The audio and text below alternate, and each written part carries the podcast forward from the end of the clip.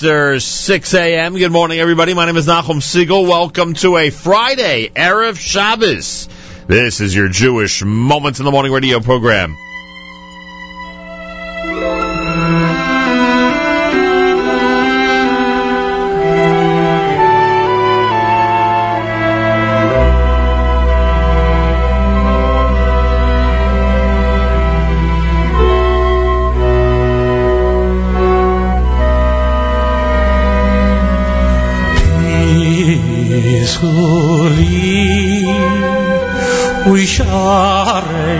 We share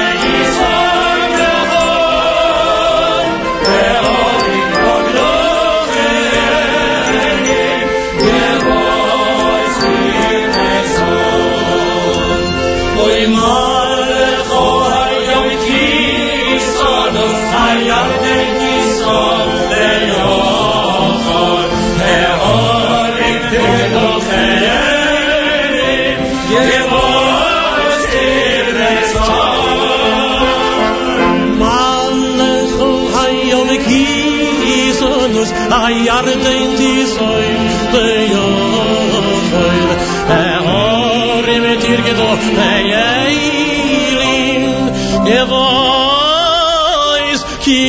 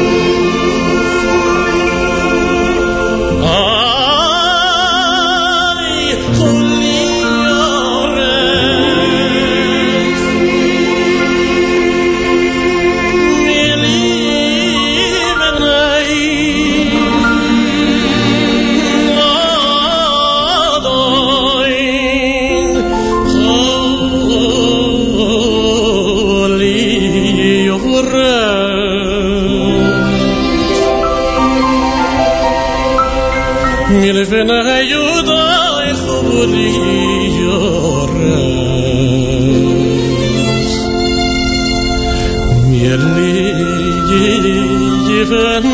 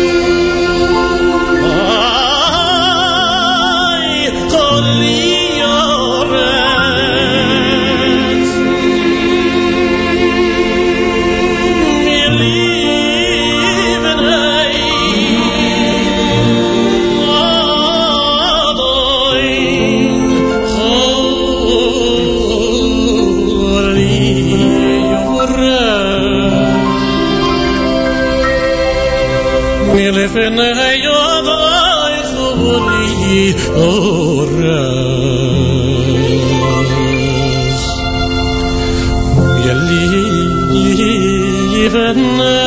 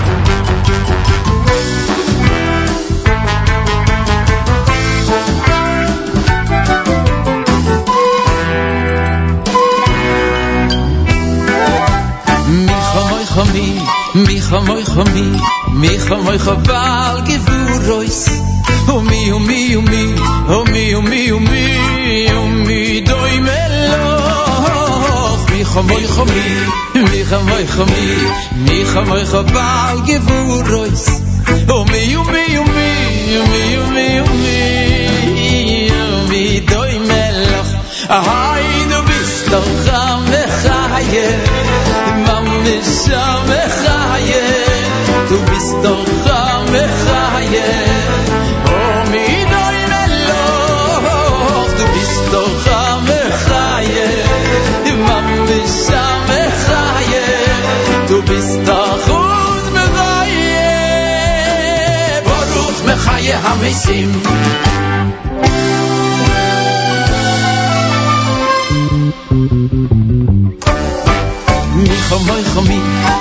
kham moy kham mi mi kham moy vu rois. U mi u mi u mi u mi u mi u mi u mi doy melo. Mi kham moy kham mi mi kham moy kham mi kham moy khaval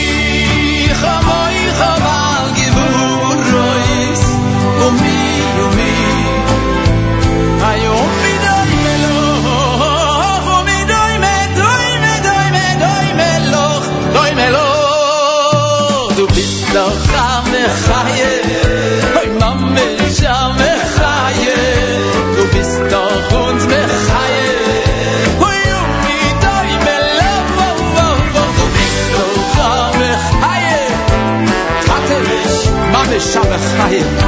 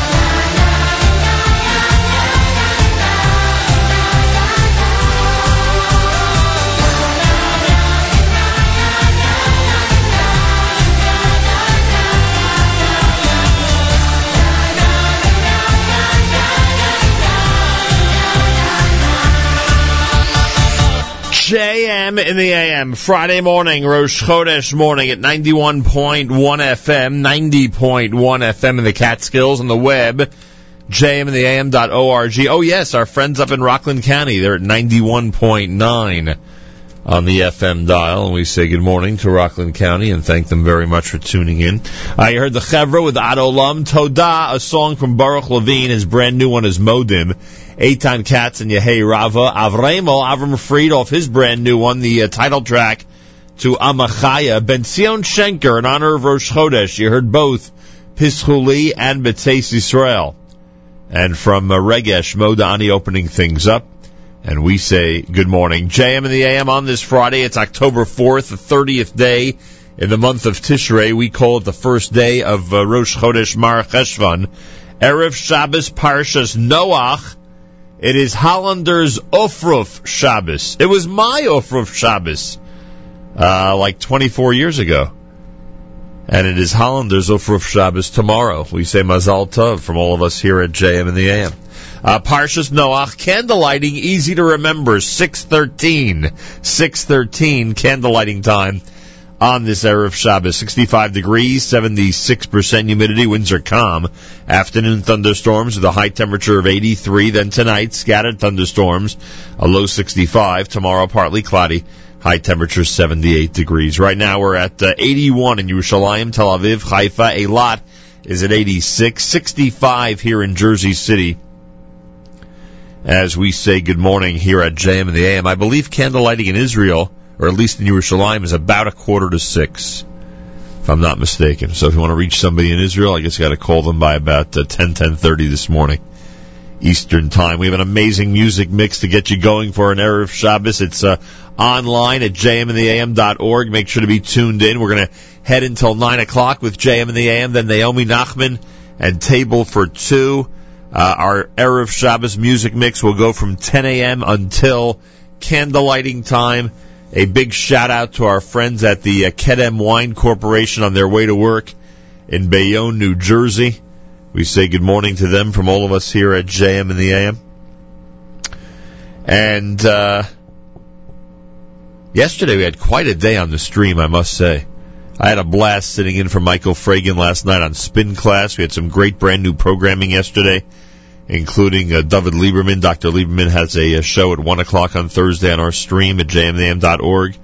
You heard the uh, Uh, the um, uh, presentations by Charlie Harary, and Miriam L. Wallach in the morning after JM and the AM. We had a great day yesterday on the stream. I thank everybody for checking in with us on our Facebook update page, Jewish Radio World with Nachum Segal on Twitter and Nachum Segal Net. Today, the weekly update returns, and quite a week for the return of the weekly update. Benjamin Netanyahu, the Prime Minister of Israel, was in New York this week and spoke at the United Nations, and um, we will discuss all of that with Malcolm Hoenlein, Executive Vice Chairman of the Conference of Presidents of Major American Jewish Organizations, coming up about 7.40 Eastern Time this morning right here at JM the AM. So the weekly update just over an hour away.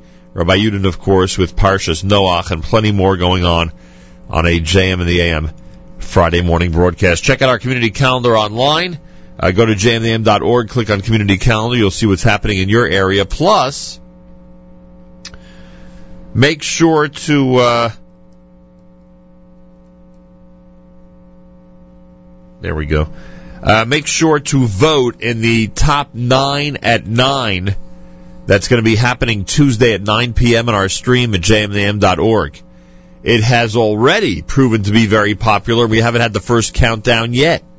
Check it all out. Go to my website nachumsegal.com you'll see at the top it says 9 at 9 you can vote once. You can write in a vote if you wish. If you don't like the song selections that Jesse's Why gets put up there, and get ready for Tuesday night when the whole thing gets counted down, starting at number nine and heading to number one in what is going to be a weekly, authentic polling system brought to you by uh, the Nachum Segal Network and host Jesse's Why, who's going to be taking care of it Tuesday nights at 9 o'clock. JM and the AM. Happy Rosh Chodesh, everybody. It's an Erev Shabbos at 91.1 FM, 90.1 FM in the Catskills, 91.9 FM in Rockland County, around the world on the web, jmandtheam.org.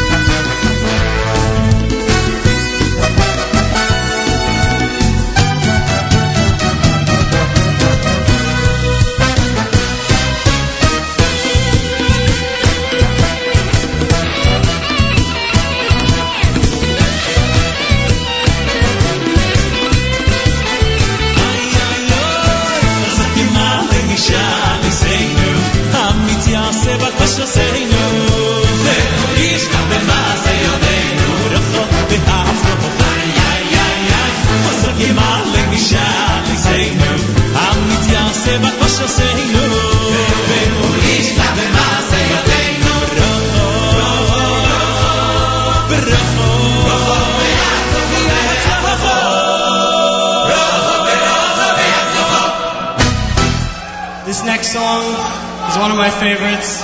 I sing it every Shabbos. Whoever knows the song, feel free to sing along with us. Menucha v'simcha.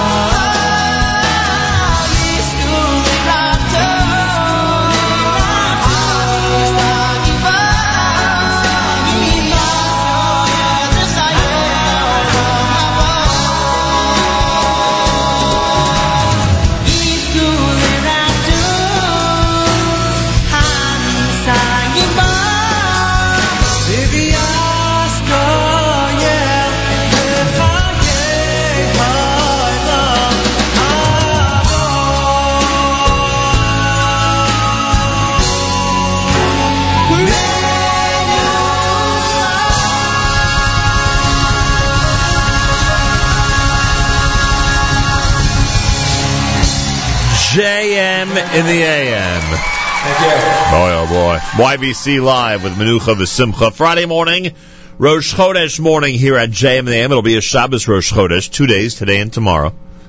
Uh, Yehi Chodesh done by Dove Hendler, Menucha V'Simcha from Ari Goldwag, that's brand new. Mayor Solomon had Adon Olam. You heard the Chevra with Ad Olam. Two minutes before seven o'clock. Good morning. Malcolm Hoenlein joins us at seven forty for the weekly update as we'll analyze the events of this week, and there's a lot to talk about, especially with the Prime Minister's speech at the United Nations. There is a lot to talk about. Oh, let's uh, let's listen in on our friends at Galei Tzahal to see if the uh, news from Israel will actually start closer to seven o'clock as opposed to uh, many minutes after seven. That's been the case uh, through last week. See if we can get this straight finally. JM and the AM with a reminder that at 9 o'clock this morning, Naomi Nachman's going to be on our stream at jmandtheam.org.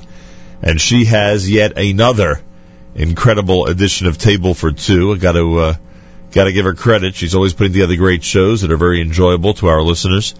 And uh, today is no exception. Today she'll um, speak with fitness guru Ina Kopel, teaching about healthy eating to sustain and fuel our, our bodies before and after we work out. She'll also have a semi-finalist in the Pillsbury $1 million bake-off. Amy Siegel will join Naomi Nachman this morning on Table for Two at jmandam.org, followed by our incredible Erev Shabbos music mix with a big thank you to our friends at Kedem. That's happening from 10 a.m. all the way until candlelighting time. There is no better way to prepare for Shabbos than with that incredible Erev Shabbos music mix. Don't forget JM Sunday with Matis coming up at 7 o'clock Sunday morning on the stream.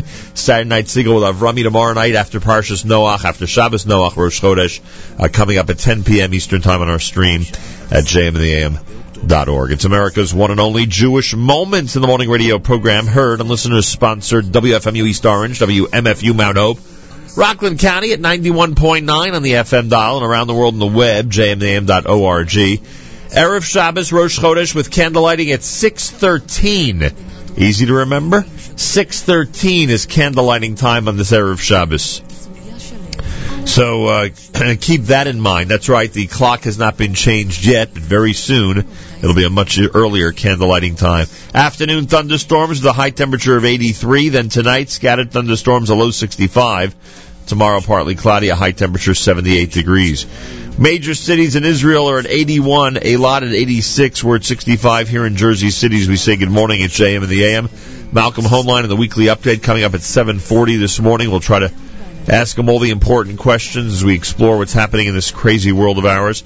And of course, Rabbi Yudin coming up with Parshas Noach at 8.15 this morning right here at JM the AM. Galei Tzahal is in the background. Our news from Israel is coming up. We do this Monday through Friday at 7 o'clock in the morning. Galei Tzahal, Israel Army Radio, 2 p.m. newscast for Friday follows next. We say Boker Tov from JM the AM.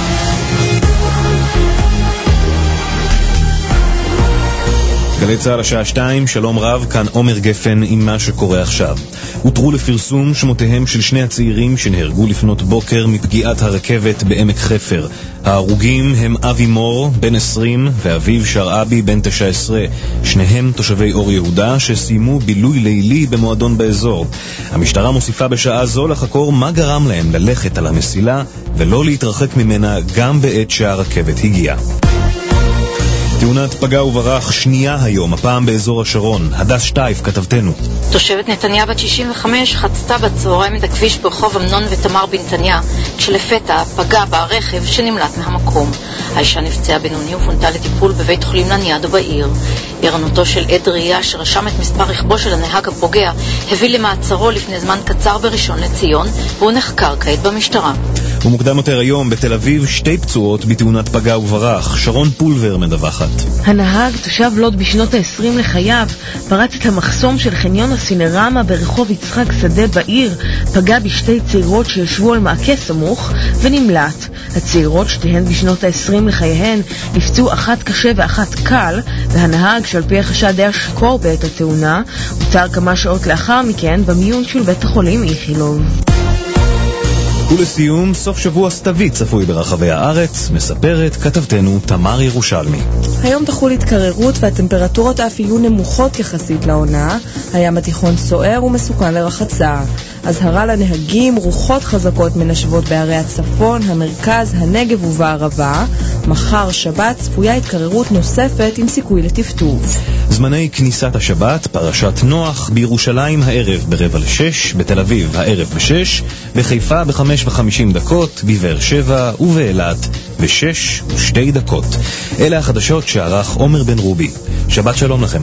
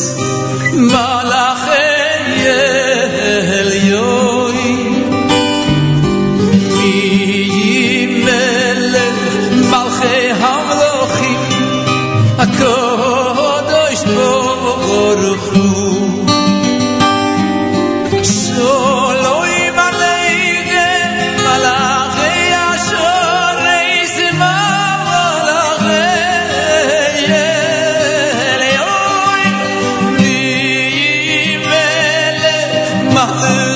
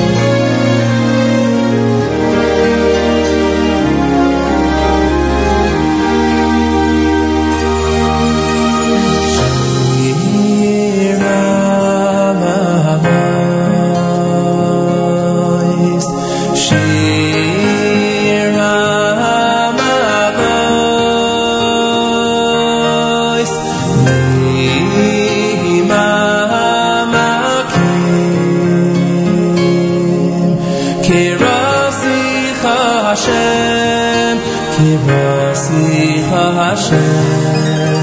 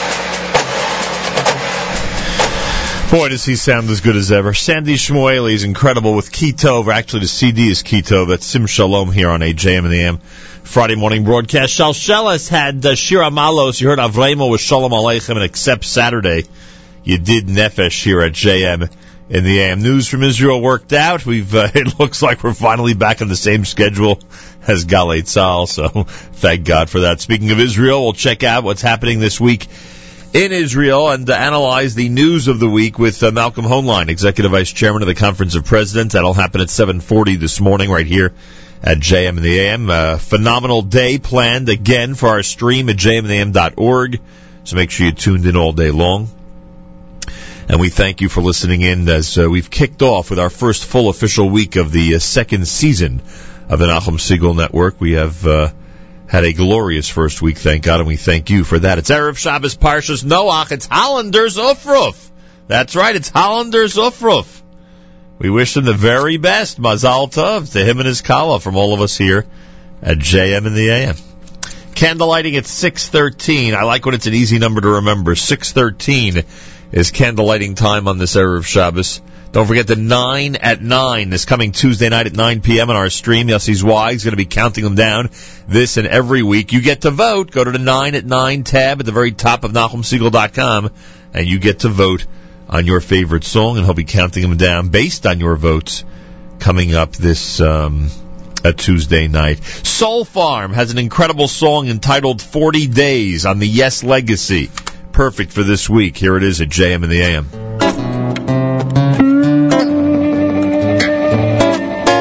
Don't the earth smell sweet when the rain stops beating down? Yeah, don't the earth smell sweet when the rain stops beating down? Oh, I've been moved to reconsider my fears and bitter memories of parties on the wrong side of town.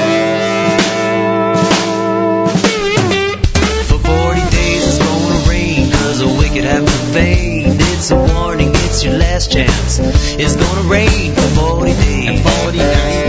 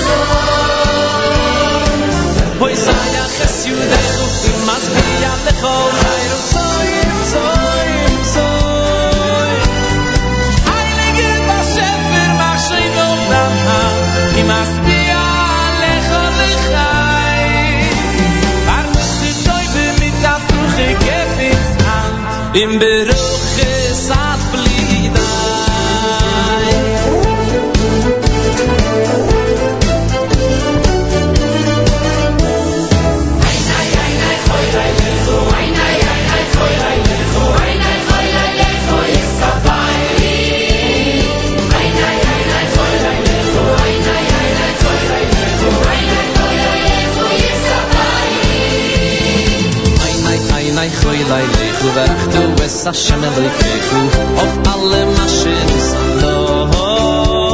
un hayd mit Tanaya ya so kinte nemen de kabule in di tatte kevins noch in no ho saya khis yu khu mas bi ya le khu khairu so in khis yu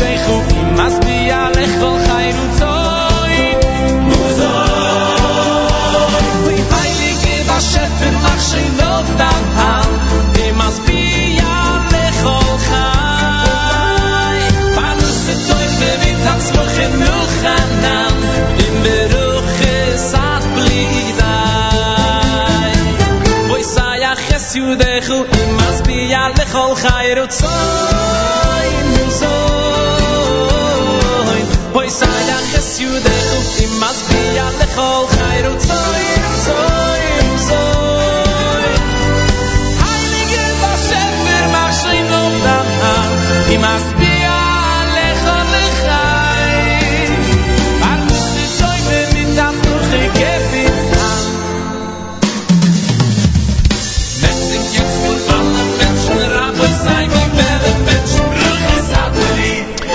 From that Aaron Teitelbaum production entitled uh, Al Hamazon from the Amein Va'amein series, that's Poseach Es Yadecha.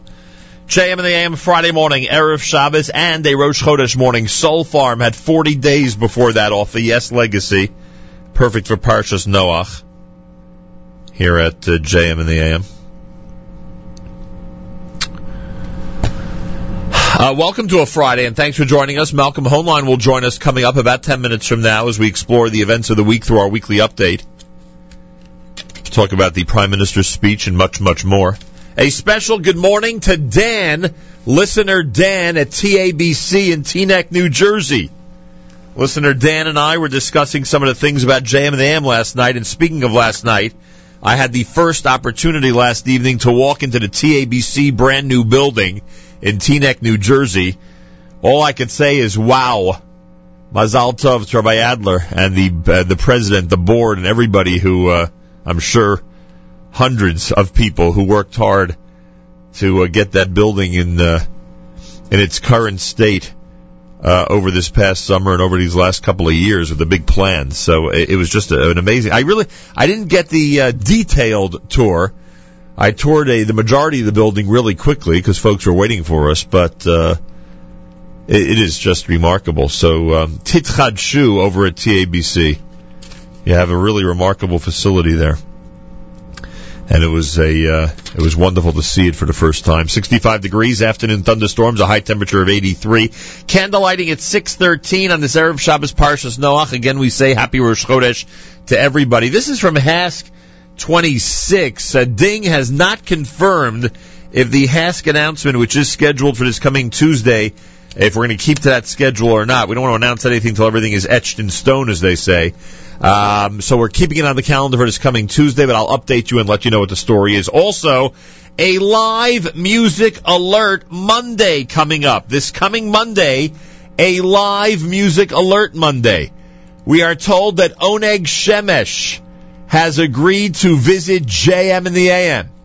Oneg Shemesh, great performer, he has agreed to visit JM in the AM. In fact, and I'm sure we'll discuss this on uh, on um, on Monday. He was scheduled uh, to be here a couple of years ago, and uh, something happened to derail those plans. And I apologize to him, but it looks like we're finally going to be able to uh, make it up to him and uh, have a wonderful live performance in studio. As well. At least that is the plan. So um, this coming Monday, um, 7:45 we'll call it for a live music alert Monday with Oneg Shemesh in studio at JM in the AM.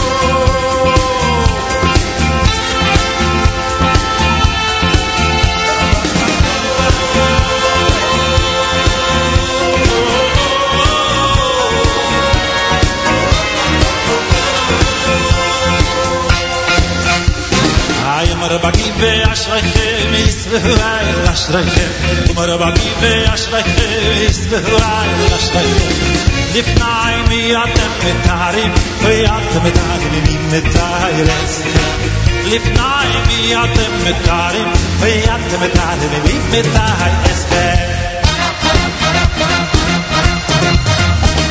היינו ashrechem Israel ashrechem rabbi ve ashrechem Israel ashrechem lifnai mi atem metarim ve atem metarim mi metayeschem lifnai mi atem metarim ve atem metarim mi metayeschem amin shemasumayim amin shemasumayim amin shemasumayim shemasumayim amin shemasumayim amin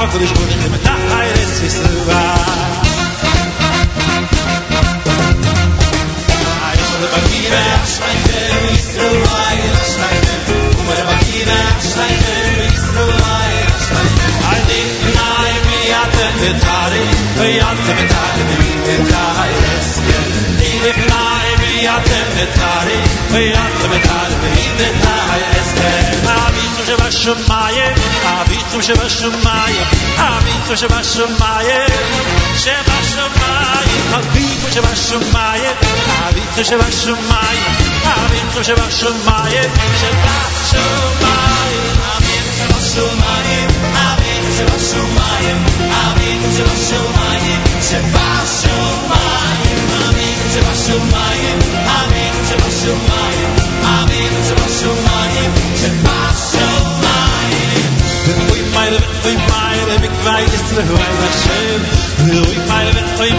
mit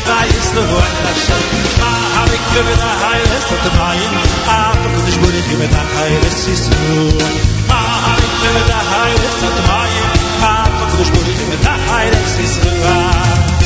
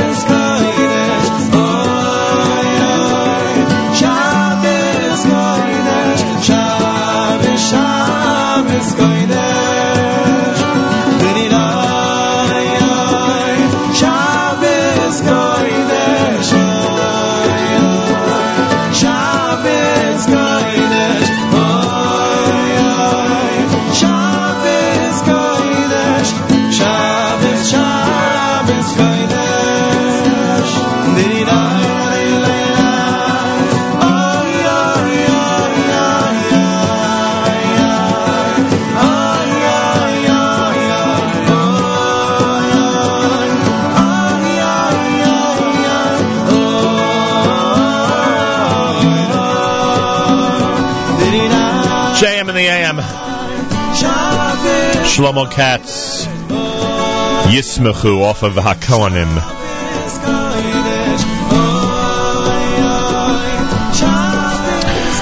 For that, Mordechai Ben David, HASC 26. We'll, we'll figure out with Ding whether we're actually going to make the big HASC announcement on Tuesday or not. He says it's basically time to announce the uh, final lineup, but he wants to make sure it's actually final, final. So we'll let you know. Don't forget, Monday is a live music alert day. Oneg Shemesh is stopping by our studio for a great musical performance this coming Monday. That's how we're going to kick off the week. A live music alert Monday coming up this Monday at JM in the AM. It's Rosh Chodesh Mar Cheshvan. Today is Erev Shabbos Parshas Noach with candle lighting at 6.13. Mazel Tov to Hollander. His Ufruf is tomorrow. That's right. Mazal Tov. A lot of very excited folks getting ready for Monday night's big wedding. 65 degrees, afternoon thunderstorms, and a high temperature of 83. Weekly update with Malcolm Hoenlein in a moment. Uh, don't forget that the weekly update is available as a podcast. Go to jmnam.org. You'll see it as uh, one of our news items on the front page, on the home page. And you'll be able to access that um, uh, through the through your podcast. Through it'll it'll show up in your uh, in your iTunes. How do you like that? Uh, instructions are there. Check it out and enjoy. I want to thank our friends at JewishWorldReview.com who continue to recommend to their amazing uh, number of uh, readers our live stream at jmnam.org. And I want to give a special mazel tov to their editor who was uh, quoted in um, in a Wall Street Journal article that was discussing this anomaly of Hanukkah and Thanksgiving being together. It seems to be like the latest trend in Jewish American cultural life, uh, talking about how Hanukkah and Thanksgiving are going to coincide at the end of November. So a, uh, a and a Mazel Tov to um, editor-in-chief Jolkovsky of JewishWorldReview.com who enjoyed participating in that Wall Street Journal analysis. Uh, Malcolm Hoenlein is executive vice chairman of the Conference of Presidents of Major American Jewish Organizations and joins us for the weekly update here on a Friday. It's been a while, Mr. Hoenlein. Welcome back to JM in the AM. Yeah, but it's like riding a bicycle. Once you've done it, you've, uh, you fall right back into it. So no big deal, huh? well, it's a big deal, but uh, On the uh, on the 15th of October is the uh, historic dinner that's going to be taking place, the 50th anniversary tribute gala for the Conference of Presidents. You're, of course, uh, among the honorees for your 25 years of service, and uh, they have designated, the conference has designated all of the uh, past uh, chairmen of the uh, last 25 years as guests of honor for that night. What's the update on the big dinner for October the 15th? well, thank God we are sold out uh, in terms of attendance. Uh, we are uh, we'll be announcing the program, I guess, next week and at the program itself. And we we are very grateful for the support that we've received. We're still very much open to contributions and people who wish to to put a, uh, take in announcements or ads can do so until noon today. Wait a second. Sold. Two one two three one eight six one one one. Two one two three one eight six one one one. Sold out. Is there going to be a secondary ticket market here? Are we going to see people trying to uh, pawn off those valuable ducats on a uh, on social media sites in the next Well, few we've heard that there is a hot market where double or triple prices for some of the seats already being bid. But if people can't, it, we will see based upon the space and how much we can get into the room. Uh, so any reservations that are made now are just being listed, wait listed. Boy. So we see whether anything else can be done. Malcolm, if you let me sell my tickets, we can make a mint. You know. Okay, Well, we can talk about it. I, I guess we'll talk about what bids I get. we'll talk about that later. Uh, the president of the United States has uh, postponed his uh, trip to Asia because of the um, government shutdown in Washington D.C. In your opinion, did he make the right decision? Well, the truth is that you don't have staff to service uh, the visits, and so other trips also uh, by people are being canceled, and uh, speeches, things that, that uh, have been planned. But uh, it's a very important meeting, and, and I know that Putin has already expressed regret or, or disappointment that the president isn't coming uh, to the conference. Uh, but I, you know, he's really. I think it would be unseemly. I think people's reaction here would have been very negative uh, had the president left Washington at this time. Malcolm, I heard an interesting analysis, and I'm just curious what your thoughts are about this. Someone said because President Obama, relatively speaking, is a newcomer to Washington, we know, you know, U.S. Senator for a very short period of time, then becomes President of the United States, he has not formed the bonds in the nation's capital that a, a much more experienced um, uh, politician would have in previous decades if he would have been, you know, somebody who got to uh, Washington at a much younger age. And that is affecting his ability to negotiate with both uh, with you know with uh, with the uh, members of the House and Senate with whom he needs to negotiate. Do you think there's anything to that theory? Well, I don't think it's necessarily related to inexperience. I think it's a, it's a style uh, of governance, and there were presidents of past who were very good at glad handing and and building relationships. And this president uh, tends to, to concentrate the uh, deliberations, everything in the White House. And you've seen the comments by many members of Congress, including Democrats, saying that uh, the White House liaison people didn't even know who to call because they had not been in touch and, and nor worked the uh, the Congress um, in, as other presidents have done. Uh, this is, it, you know, every president has his style of governance, and this president is tends to concentrate more in, on the executive and focus even within within the executive in a more narrow way. Uh, other presidents were able to build closer relationships and, and outreach. And the fact is that within Congress, you also have people who stake out positions that don't lend themselves easily to, to negotiations.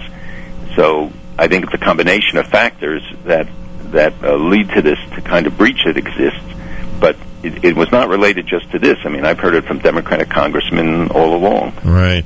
And when you hear that this is unprecedented, you know, smaller groups of uh, of like-minded public officials, uh, and and I don't like this term, but they're using it in the media, you know, holding the government hostage, so to speak. Uh, th- does that make sense? It's unprecedented, or we've seen this type of activity before? Well, we saw. I think the last time was 17 years ago, but there were other times when people allowed the the government to shut down, and a lot of people, you know, joke about it whether we're better off or not, and they don't realize all the ramifications of of the shutting down of the government on everything from passports to to uh, the National Institute of Health uh, care for people uh, to you know day to day functions that you may not feel immediately until you actually come to need that service. All right. All right, it's on to uh, what I believe was a historic speech, this week's uh, speech by the Prime Minister of Israel at the United Nations. Three decades ago, President Ronald Reagan famously advised trust but verify. When it comes to Iran's nuclear weapons program, here's my advice distrust, dismantle, and verify. Ladies and gentlemen, Israel will never acquiesce to nuclear arms in the hands of a rogue regime that repeatedly promises to wipe us off the map. Against such a threat, Israel will have no choice but to defend itself. I want there to be no confusion on this point. Israel will not allow Iran to get nuclear weapons. If Israel is forced to stand alone, Israel will stand alone. Yet in standing alone, Israel will know that we will be defending many, many others. Malcolm, I felt he hit a home run with this speech. Could he have been any more clearer on this issue than he was earlier this week?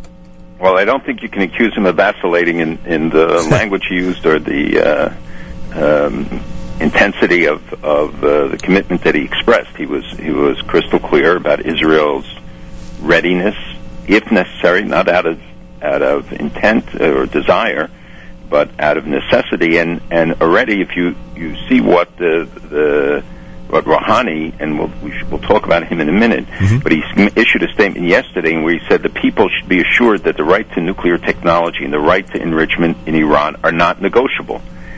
This is his words after the discussion with the president, after everything else, that that uh, says very clearly what his intentions are, who he is, and that uh, everything is a sham, including this whole idea about a fatwa that Khamenei supposedly issued that they shouldn't have uh, nuclear weapons, shouldn't build, develop. There is no such fatwa that anybody can find. There's a book that was published of 490 of his uh, of most recent fatwas, and not one of them deals with the nuclear program.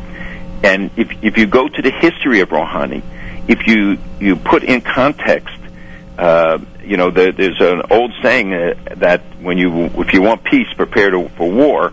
And Netanyahu said something very interesting in, in, I think it was in one of the interviews, where he said that the last century taught us that when a radical regime with global ambitions gets awesome power, sooner or later its appetite for aggression knows no bounds.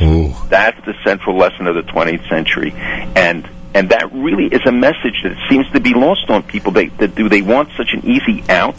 Rouhani wrote a book in after he's written ten books, but one of them was about his tenure as the negotiator, nuclear negotiator with the West between 2003 and 2006. And he says there how he lied, how he obfuscated. He, he tells it, and he says that there's no compromise on this issue. So it's it's it, it, the history is very clear. This guy was the head of the National Security Council in Iran. I think from 1989 till the early 2000s, maybe till became the negotiator in 2003. That was when they bombed the Ami, Amia building and the Israeli embassies in em- embassy in uh, Buenos Aires.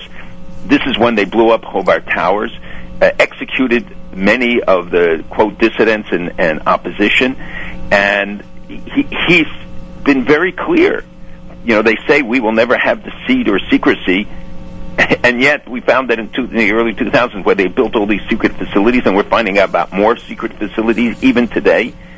And uh, as Bibi said, you know, we, we saw how North Korea played the same game, saying it was for peaceful purposes, etc.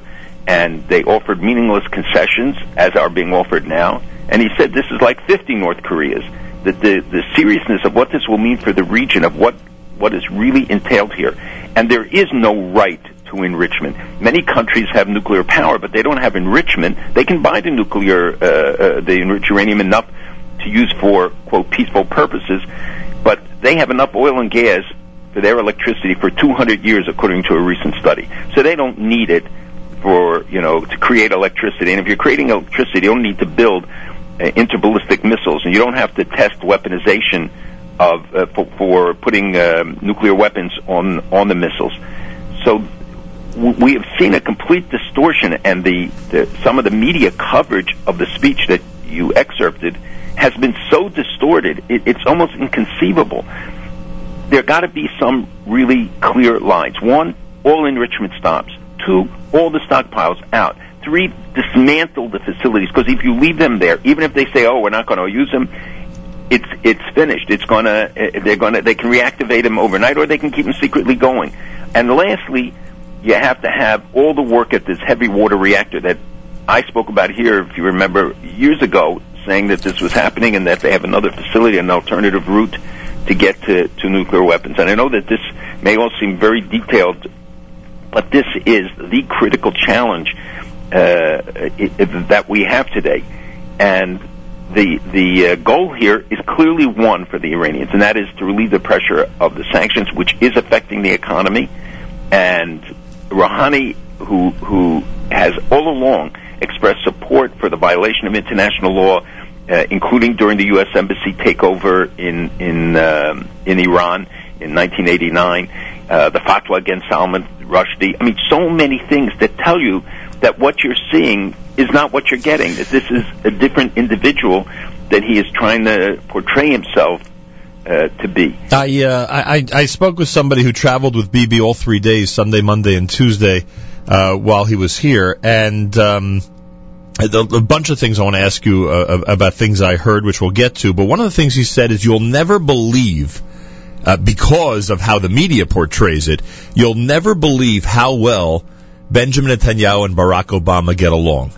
You you wouldn't believe how close they've become on issues like this. With that in mind, let's just assume for a moment that that's true. With that in mind, we haven't spoken in three weeks, Malcolm. I could tell you that the issue or the item, the news item that shook our community more than any, and in the last three weeks there were a lot of news items to shake our community, Malcolm. But I think the one that generally got to everybody was the phone call from the President of the United States with the uh, leader of Iran.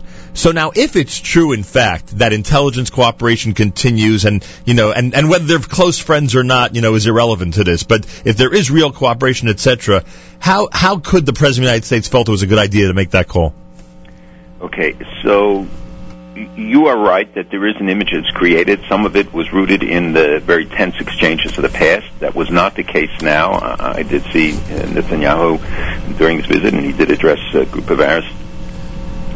And he was very calm, and in the private meetings uh, also reflected the same thing. I, I, I did not detect, uh, you know, the tension that sometimes uh, had occurred after visits to the White House or Washington even though there are real big differences. Right. We should not that that one. These are two different issues. One is that the the ultimate goal is the same on both, and that is not to have a nuclear reactor, uh, nuclear weapons in the hands of the Iranians.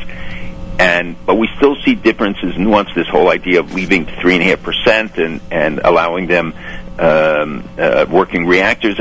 Absolutely not. If they have one reactor now that's producing electricity at Bushehr, which is with uranium fuel that was uh, supplied by by uh, by Russia. So I think in the meetings itself, the the estimates, the uh, analysis are not that far apart about what the danger is. The question is what to do about it. And Rouhani has said that the president approached him five times. He boasts in Iran that he you know he made him come back six times. And the reason why he wanted a phone call and not a meeting is because he can't take pictures of a phone call. So he doesn't have to answer to the people back home if you see him shaking hands with the with the president. And he has, you know, these hard right uh, wing uh, hard extremists, uh, IRGC, who are even more extreme than the regular Iranian regime, uh, who are opposed to any kind of uh, compromise. But the, but uh, Kerry said this week that a, a bad deal, a no deal is better than a bad deal. And what we're talking about right now is a bad deal, and Netanyahu addressed that as well about not allowing there to be uh, a, a bad deal. And, and even the leaders of the Senate, uh, Menendez and Lindsey Graham, wrote an op-ed piece, which was very interesting because it laid out, you know, these specific conditions about what needs to be done. So one, I think your observation is right that the the president and the uh, uh, and the prime minister spent a lot of time together. They discussed these issues at length. There were subsequent meetings with at other levels of, with the vice president, with Secretary Kerry and Susan Rice, uh, trying to come up with uh, an approach. But if you look, the facts around Khamenei appointed a new national security advisor. The guy was one of the people who funded the nuclear program. Name is Shamkin. He was head of the. Uh, uh, uh, he he was involved uh, with the IRGC, the Iran Revolutionary Guard. He was an officer there, and he opposes any compromise. And Rouhani will have very little room, in fact, to do anything. So the president is saying, "Look, let's put him to the test, expose to the world that we gave him every chance, and they can't deliver." They'll pay the price, and that there will be no. And what I think came out of the visit that was very important was the declaration by the president and the prime minister that no removal of sanctions until there's actual performance.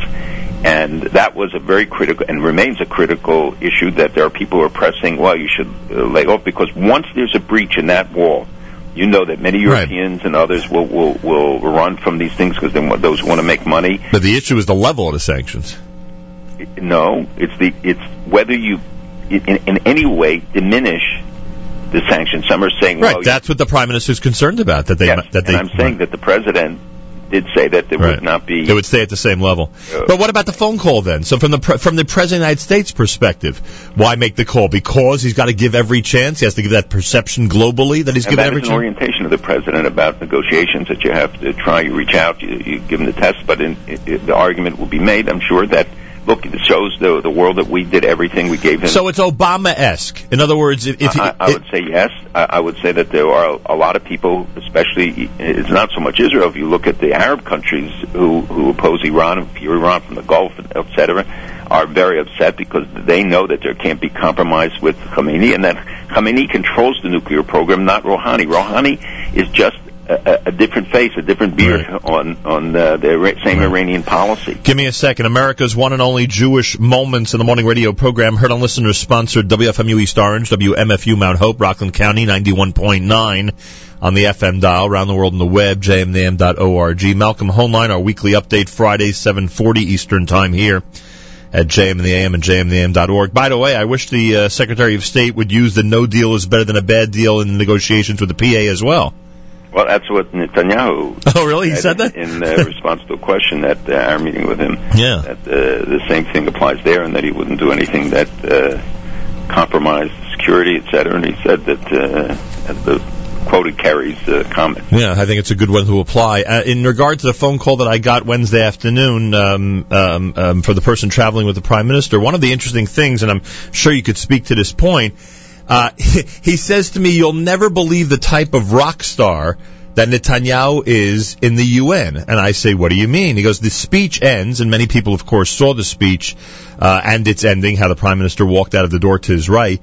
And he says, as soon as he walked out of this door, there were people from every country lined up to wait and shake his hand, lined up to see him, all feeling indebted as if, you know, this is the man who could prevent Iran from getting to a point where he could destroy other countries in the region as well.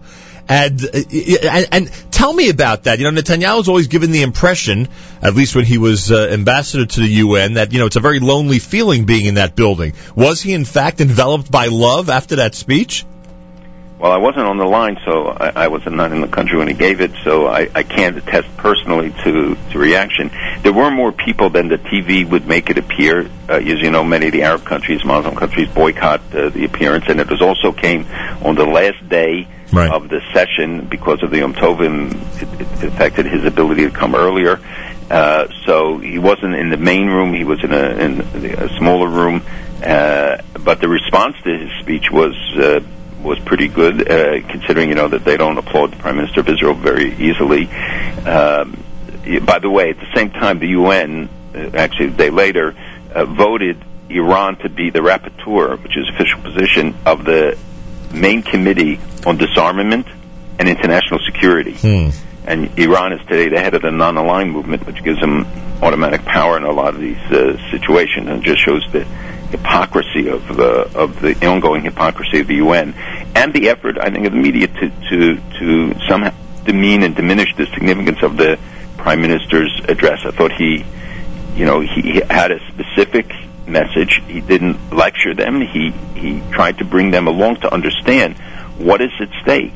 I mean, we, we made these mistakes over and over again in the past. The UN certainly has made more than its share of those mistakes, and I, I, I think that there is um, that there, it was an attempt on his part to try and create a framework for them to be able to understand. You know, if you give them the simple facts, if people really would look at what's really going on on the ground, which is why I make the references to the appointment of the National Security Advisor. I mean, they're all sending, he's sending the message all the time, Khamenei and his government, about what their true intent is. Yeah, I sort of looked at it as a, like a UN Part Two speech. You know, sort of like last year he was there to to lay out the details, so to speak, and this year he was there to affirm that you know our commitment to making sure that Iran is never, uh, you know, never has weapons of mass destruction is is something that he takes very seriously. Like very seriously, and you know the speech was somewhat distorted in in some of the reports, uh, but you know if you look at the whole region,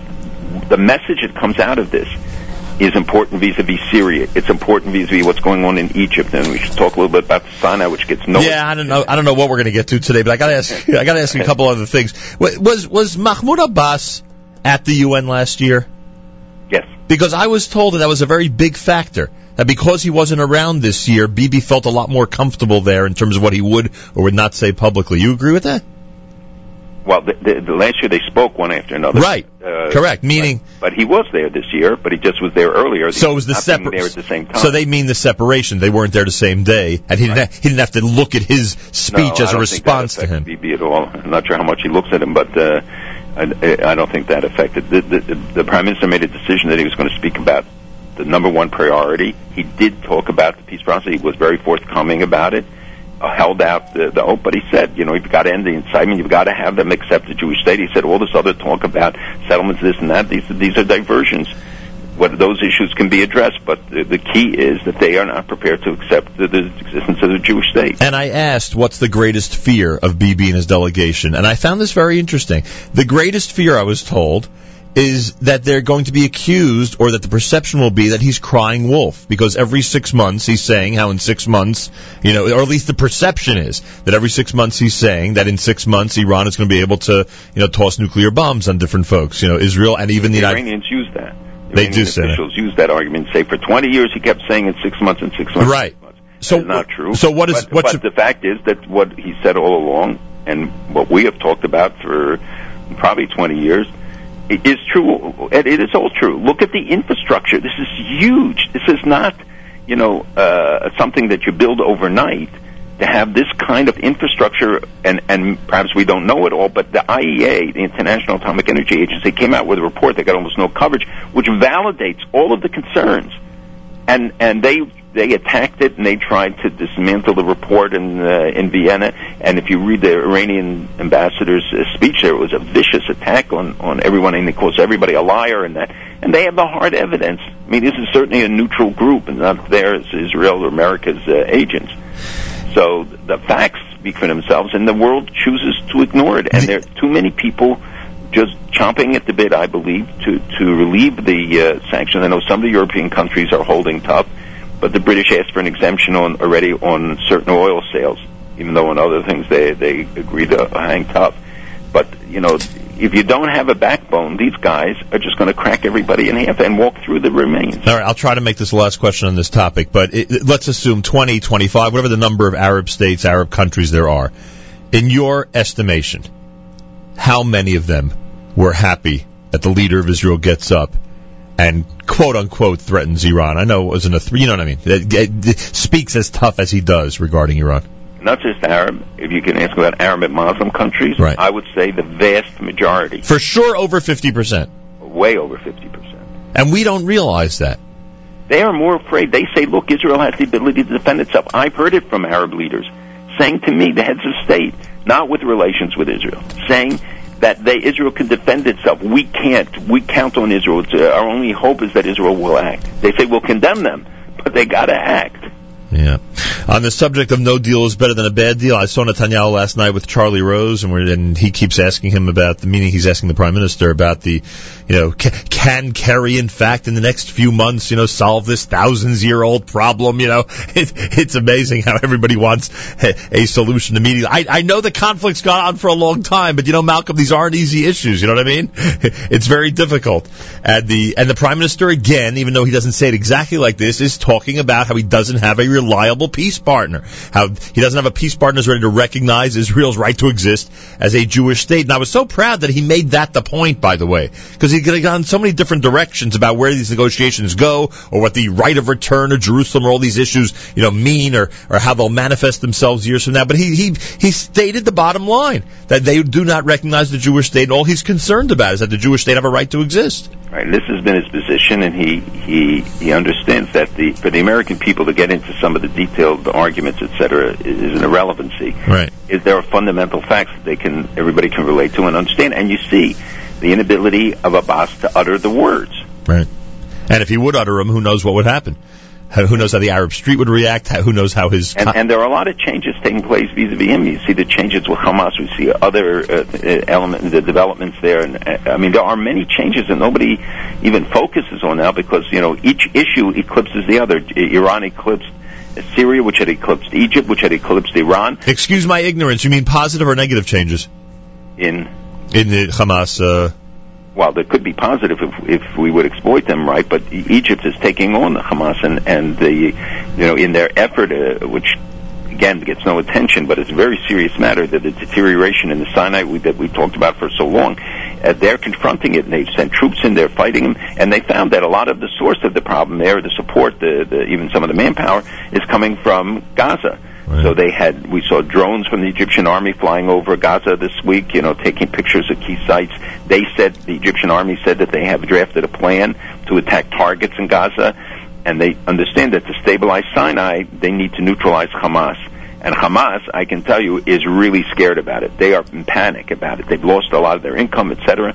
So the situation there is is very tense, and the government, it seems, is able to put more attention because it, while it's not ended, the demonstrations in inside Egypt itself against the government, they certainly are, seem to be uh, lessened, and they can put the manpower and the focus on going after and trying to reestablish a sovereign control over the Sinai, which has been lost to these terrible to, to all of these uh, Al Qaeda type uh, terrorist organizations. Do you include Gaza in that? In terms of the ability to eventually take it over? Well, they, they don't want to take over Gaza. I think what they want to do Or to quell the rocket fire? Hamas and, and to say and certainly yes to end the rockets, but because the rockets not because they're going to Israel, but because it, it backfires against Egypt, and they close the tunnels. I think not not for Israel's purposes, although the cooperation between the Egyptian military and the Israeli military right now is excellent. Uh, it was because they, you know, it was a two-way street. It was, it, it was posing dangers and economic implications, etc., for Egypt itself. But most of all, what they found in in the Sinai that these guys were getting weapons through Gaza, that were getting support, manpower, and um, you know there are thousands of terrorists today in, in the Sinai. So what the does government is trying to move against? So what does this tell us about the current Egyptian government then? What, what, Well, I would say that it's, uh, you know, I know that there are people who are critical of the human rights issues. Right. There are valid concerns, et cetera, but we have to see that this and the influence of the Muslim Brotherhood? uh, and and what they're doing with the Muslim Brotherhood. And today's a Friday, so we'll see what demonstrations there are. But the fact is that they outlawed the Muslim Brotherhood. They put a lot of the leadership in jail, and they're getting away with it. And they are trying to rebalance what Morsi did in in his year in office, which was much vaster than I think most people estimated. They're trying to redress that. Um, some people saying they're going back to Mubarak or to Nasser days or whatever. But the military, you know, with all of the criticisms, at, at least they are not allowing the country to become a terrorist base and are trying to rebuild the economy. They know that there's no functioning if you don't get the economic conditions uh, to reverse a little bit. It's going to be overwhelming task possible. But I think right now we should try to get them to be uh, to operate in an appropriate way, but at the same time, we should not abandon them. We should be supporting them. Now, the prime minister last night spoke about the. Uh, well, he was asked about the um, uh, the negotiations that went on years ago uh, with Assad regarding uh, Israeli-Syrian relationships, Golan Heights, etc. I'm sure you recall that era very well. What was the goal at that time? It was to try to marginalize Iran, to to get Syria to cut off its relationship with Iran. That has always been a, a, goal, but the feeling was that if you could neutralize the Syrian border, that you and somehow reach a peace accord because it was in their common interest. And you know, frankly, dictators are, in the Middle East seem to be the only ones who really can pull off these kind of deals. Um, that that that would remove from Israel a major threat. Right. Uh, and enable them then to focus on some of the others, and it would cut off Hezbollah, would reduce the relationship with Iran, uh, that there would be uh, other benefits uh, that would emerge, and Would that deal for sure have included the entire Golan? uh, essentially the, most of the Golan, but there could have been a lease back agreement or other things. And the feeling then also was, as I recall, that it, it would take the focus off the Palestinian issue and say, look, Israel moving towards peace with Syria, which is a lot less complicated than the issues involving the Palestinians. Right. Uh, removal of people from the Golan would not be easy. Removal of Israeli troops, but there was thoughts that they could all sorts of formulas for how you could keep a presence, etc. Um, but you know, now the Syria, situation in Syria is so much different. I guess it's hard for people to, to get back to those days. That's true. I mean, in hindsight, I guess it was good that, that those negotiations failed at that point, right? Or or could Well, anytime if you could have a real serious agreement, and you know, uh, the senior Assad was in a much better position to implement something. But I, I don't think that they were really ready for a deal, and certainly not for concessions. And they were demanding 100% of everything back, because they said uh, uh, um, Sadat got 100% of the Sinai, they wanted 100% of the Golan. Uh, I don't think that that was technically feasible for Israel's defense needs and for other reasons. And the real loss of the wine from the Golan would be terrible. Um, by the way, if you look at the situation now, just I know we don't have a lot of time for it, but you know the U.S. and the West has trained about a thousand rebel fighters this year. The Hamas and uh, Iran and Hezbollah have trained twenty thousand. Where? In Syria. Mm-hmm. We're seeing the continued inflow of people coming from Europe from all over into the Syria. Those people are going to pose a long-term bigger threat globally. Syria is not a local battle anymore. And when you have hundreds and hundreds of Europeans who are going to go back and those who survive. And I think many governments will make sure that they don't come back. But the the the fact is that people have not talked about Syria. The killing is going on. The fighting is going on. You have rebel versus rebel. Now Al Nusra, which is the extreme Al Qaeda group, is emerging more and more powerful in this. Is the issue off the table in Washington? Because recall, just a few weeks ago, it was a very hot issue. Uh, all of this was a hot issue, and and then as I said, each issue eclipses the issue before. Right. Of course, the the, the close down in Washington eclipses everything for them right now. Right, but uh, the President of the United States, is he expected to revisit this and, and, and talk further about what he had threatened regarding Syria, or basically it's on to the next thing? Well, it is it is both, but obviously he's going to revisit it. He has to revisit it because he's he said that there was an absolute. Uh, he set down some absolute lines. Uh, also, Turkey and others are are pushing on it. Uh, you also have this huge refugee issue, which is going to destabilize countries like Turkey or or further destabilize in most cases Jordan, Turkey, Lebanon, uh, where you have hundreds and hundreds of thousands of people, and the outflow continues constantly. You're talking about millions of people who are now in the surrounding uh, places, countries, and there's no no future for them unless you know to be repatriated. And People are now suggesting cutting up Syria into divisions and giving ethnic things and having everybody go back along religious lines, ethnic lines, whatever. These terrorists who are inside the country now are going for absolutes. All right, I, I apologize to you and to the audience. There's a million things we got to talk about, and I'm sure next week we'll have an opportunity. But I gotta, I gotta play this because not only do I want to make sure that everybody in this audience hears it, but I need your reaction to it. I must have your reaction to this. The Prime Minister of Israel. I'm prepared to make an historic compromise for genuine and enduring peace. But I will never compromise on the security of my people and of my country, the one and only Jewish state.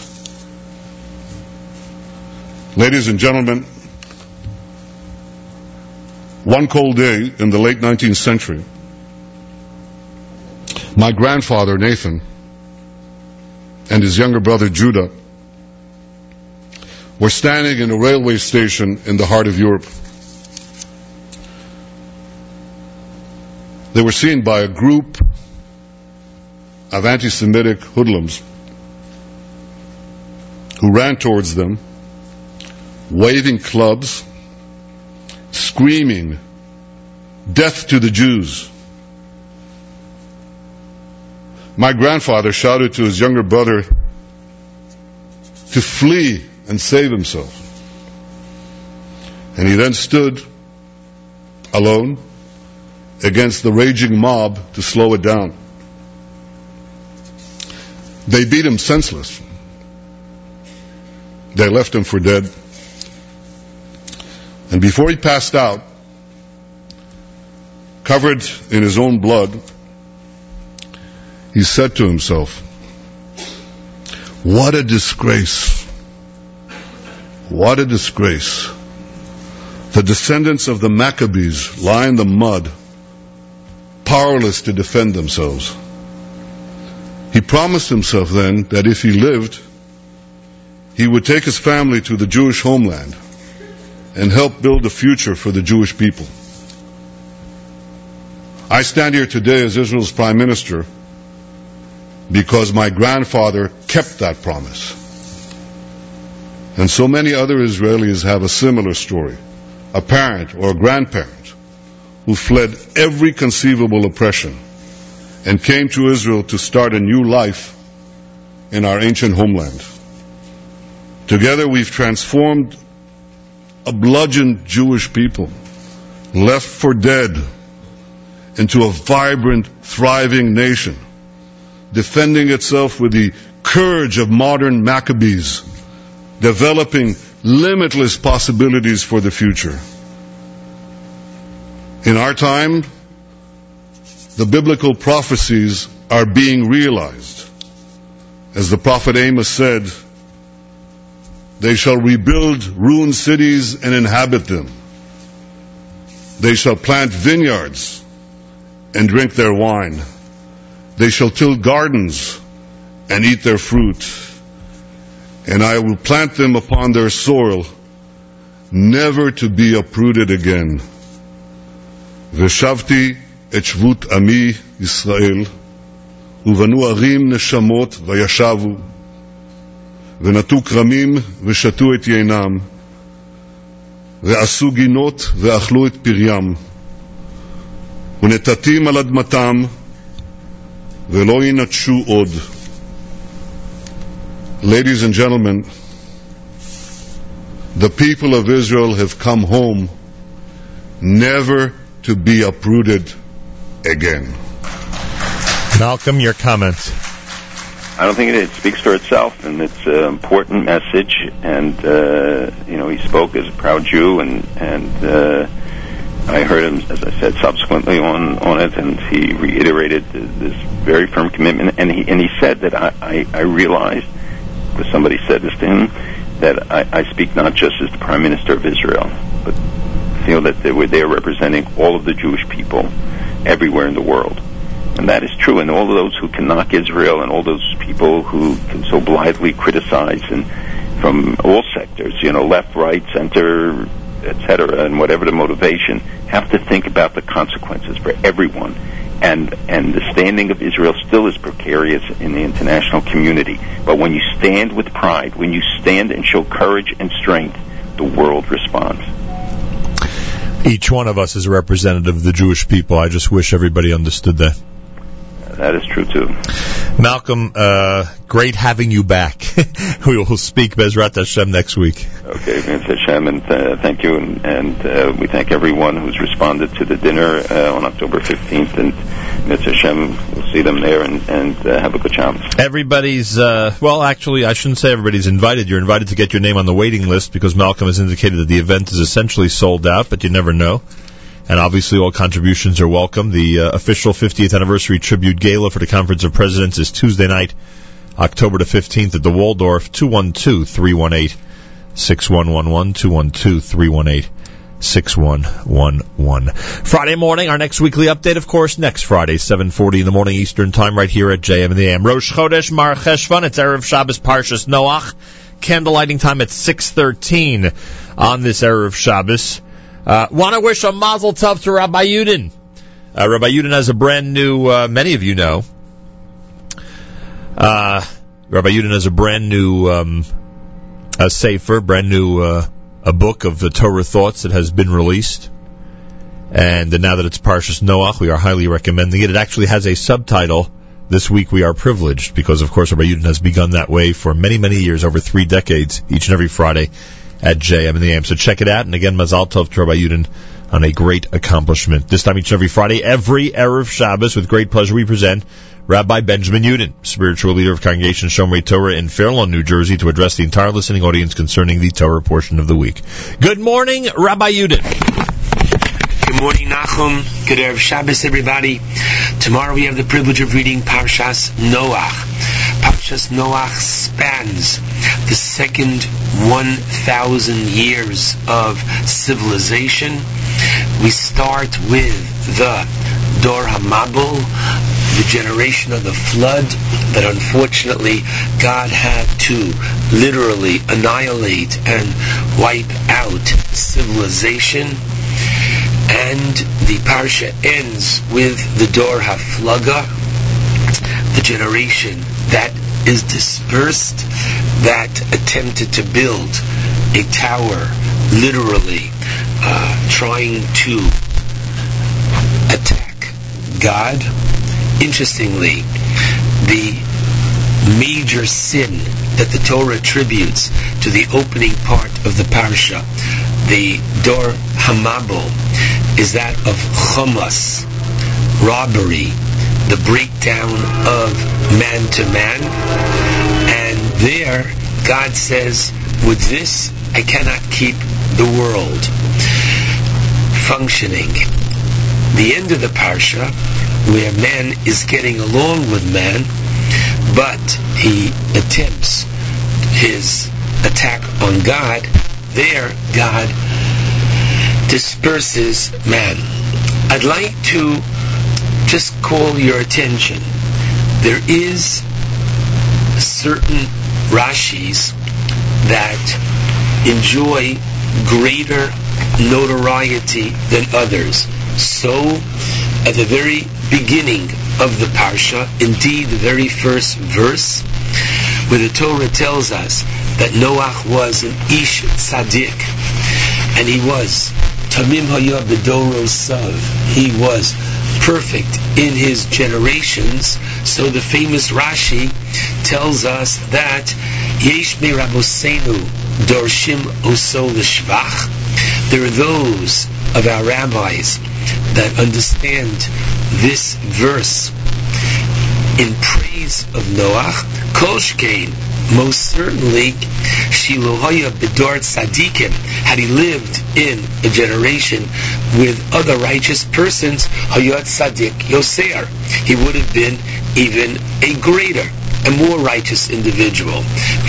But there are others, Shador Shimo Ginai. There are others that, unfortunately, understand this in a negative way towards Noah. Namely, the Fitoro Hoyat Sadik.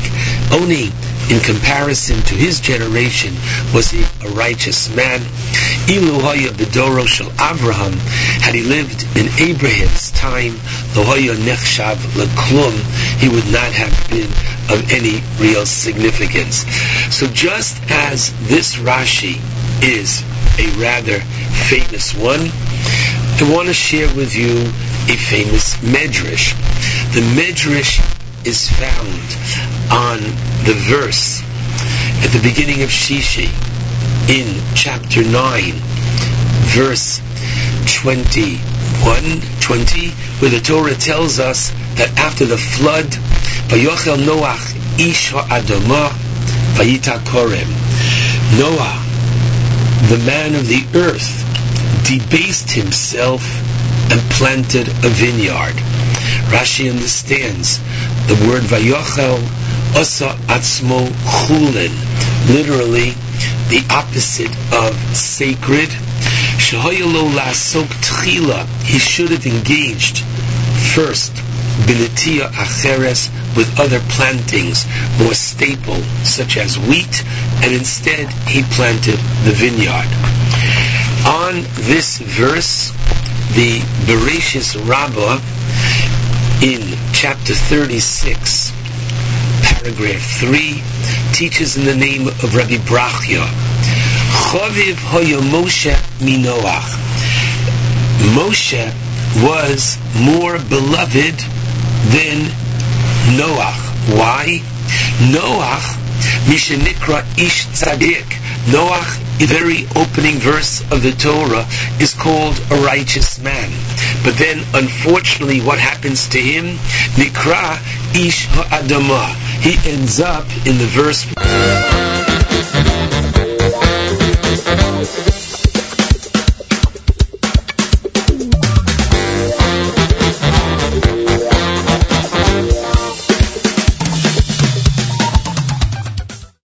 Did you know that Israeli wines consistently win gold medals, trophies, and receive high scores? bullied, there the Torah refers to him as they do the daughters of Yisro, as an Ish Mitzri, literally an Egyptian man, and ultimately he ends up Ish Kim. In Zos HaBracha, Moshe is given the greatest accolade that he is literally the man of God. Moshe goes up and Noach comes down. What is it about these two? So it's clear. Rashi tells us at the beginning of the parasha that why does God choose to save Noach and his family via an ark? After all, says Rashi, Harbe shluchim lamakom. God can save mankind in many ways, and therefore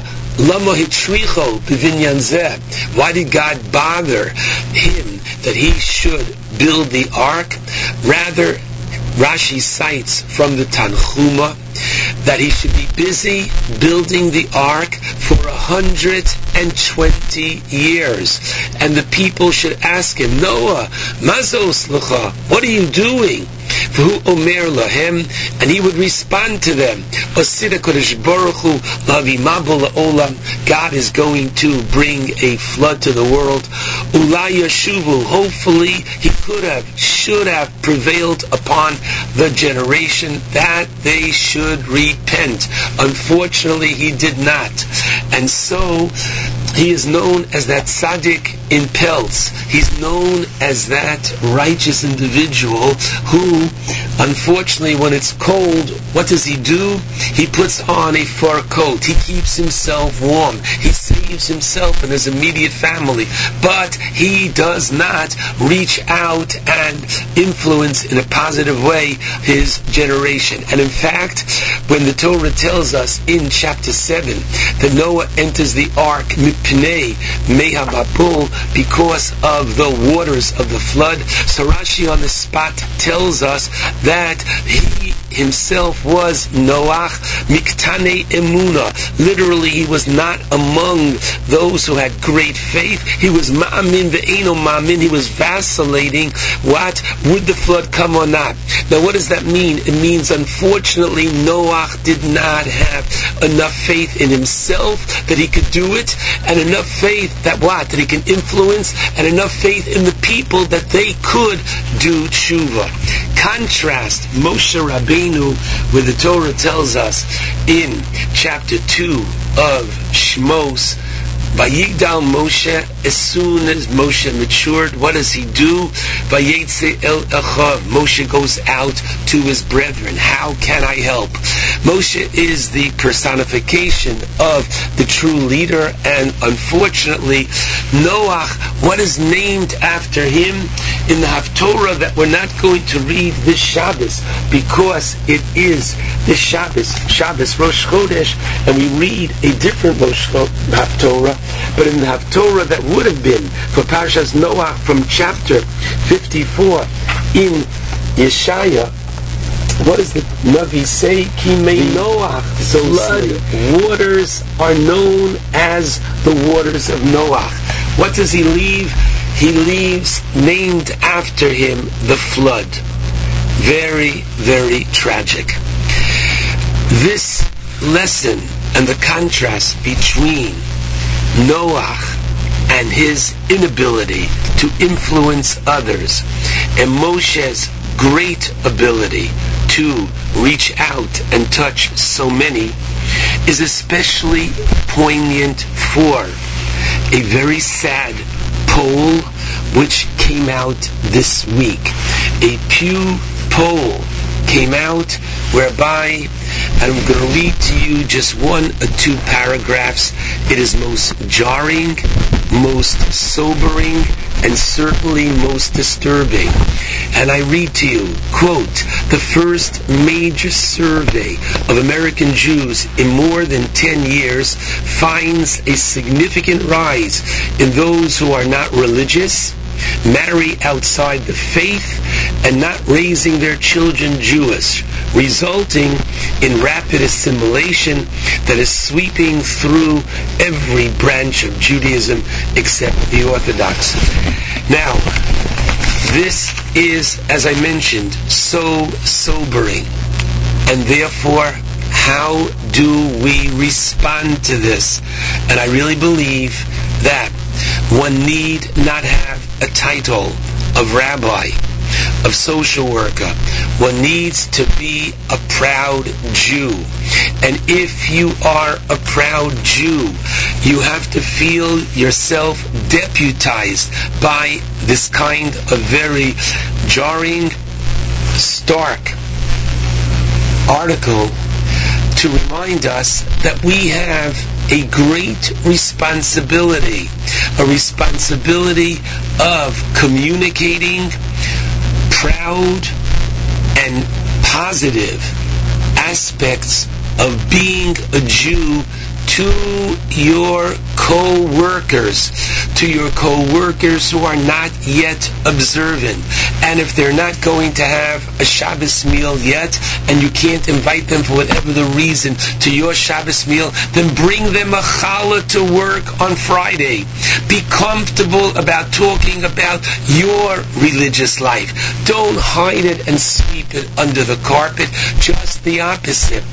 The idea that too often, unfortunately, the impression that is given is that of, quote, Vishver Tzayin Ayid, how difficult and trying it is to be Jewish. And this is the wrong message that we're sending. Just the opposite. The beauty, the fulfillment, this is what we have to try to get that message out, starting in our own homes and certainly to our neighbors. A very important factor. But, of course, this wakes us up and reminds us of our responsibility. But I want to share with you a brilliant insight of Rav Soloveitchik, Zecher Tzadik coming from one of his tshuva drashos, and he points out something very, very fascinating, and that is as follows. To be a believing Jew, you have to believe in Jews. Now, what does that mean?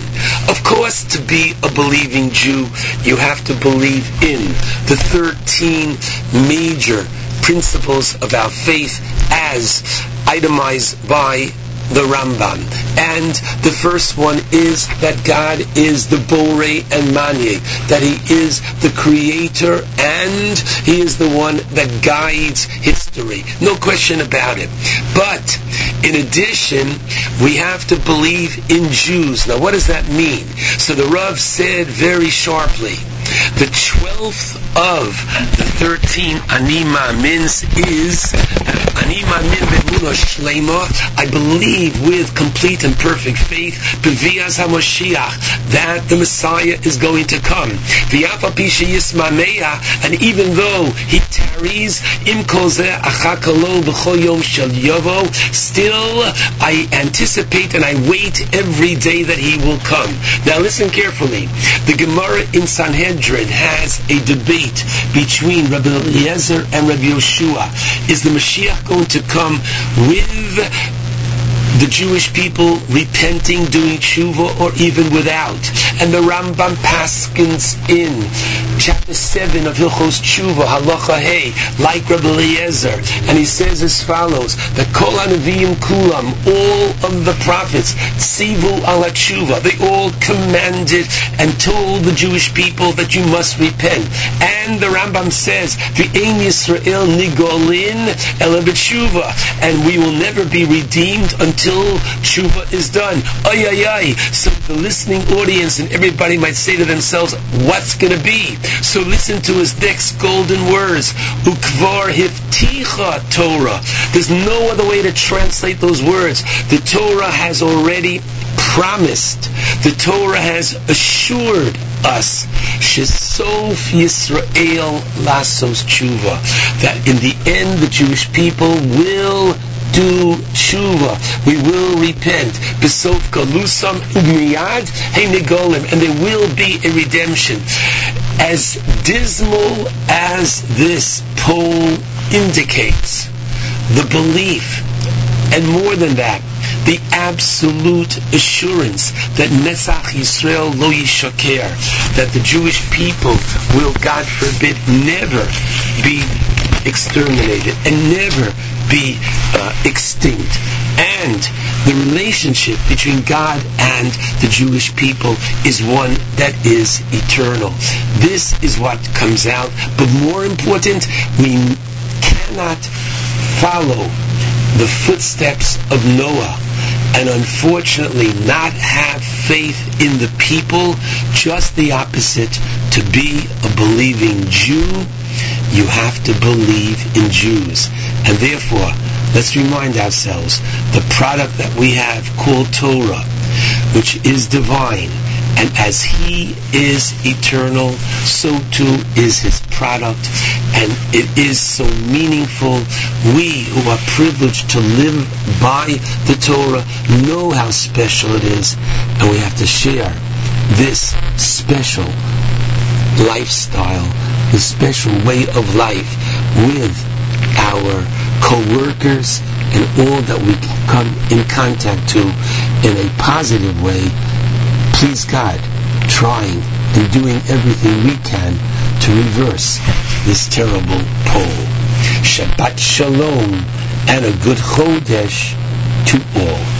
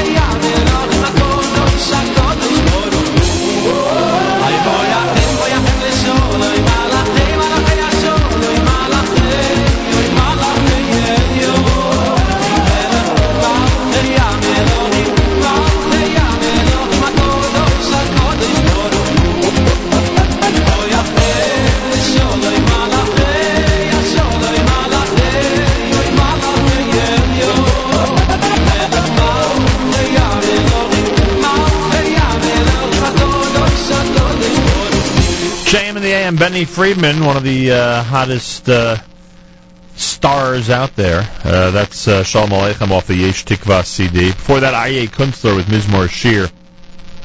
On a Friday morning, it's Erev Shabbos Parshas Noach, Mazel Tov Hollander. Zufruf is this Shabbos. Candlelighting at 6.13 on this Rosh Chodesh.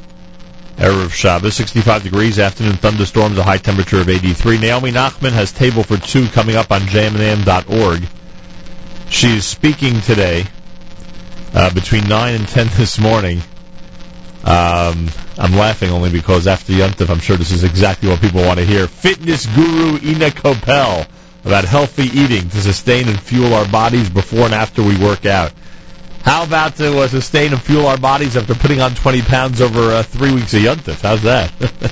She'll also speak to a semifinalist in the Pillsbury $1 million bake-off, Amy Siegel, no relation, is going to join her as well. It's all between uh, 9 and 10 Eastern Time on the stream at jmnam.org. And our big Erev Shabbos music mix uh, kicks off all the way until candlelighting time. There's no better way to prepare for Shabbos.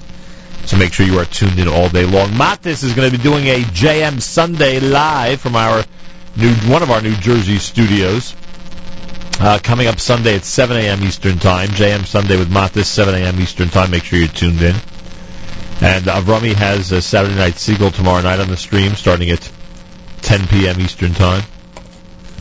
So a lot going on. Week two of our normal uh, format, normal schedule, post Yuntif kicks off tomorrow night on the stream at jmintheam.org. Make sure you're tuned in. Community calendar information. Find out what's happening this weekend where you are. Click on the community calendar link on the left side of the page at jmintheam.org. You'll see it on our homepage. Don't forget to sign up for our weekly e-newsletter. Uh, heads to your inbox every single Monday. You will find the information on the homepage at jmnam.org. You'll also find information about the podcast of my uh, weekly discussion with Malcolm Hoenlein that we call the Weekly Update. Uh, podcast available, delivered straight to your uh, iTunes. All you got to do is uh, head to the homepage of jmnam.org. If you scroll down in the news section, you will find all the information. Candlelighting at 613 on this Erev Shabbos, and it is time to say good Shabbos. Here's Journeys at JM in the AM.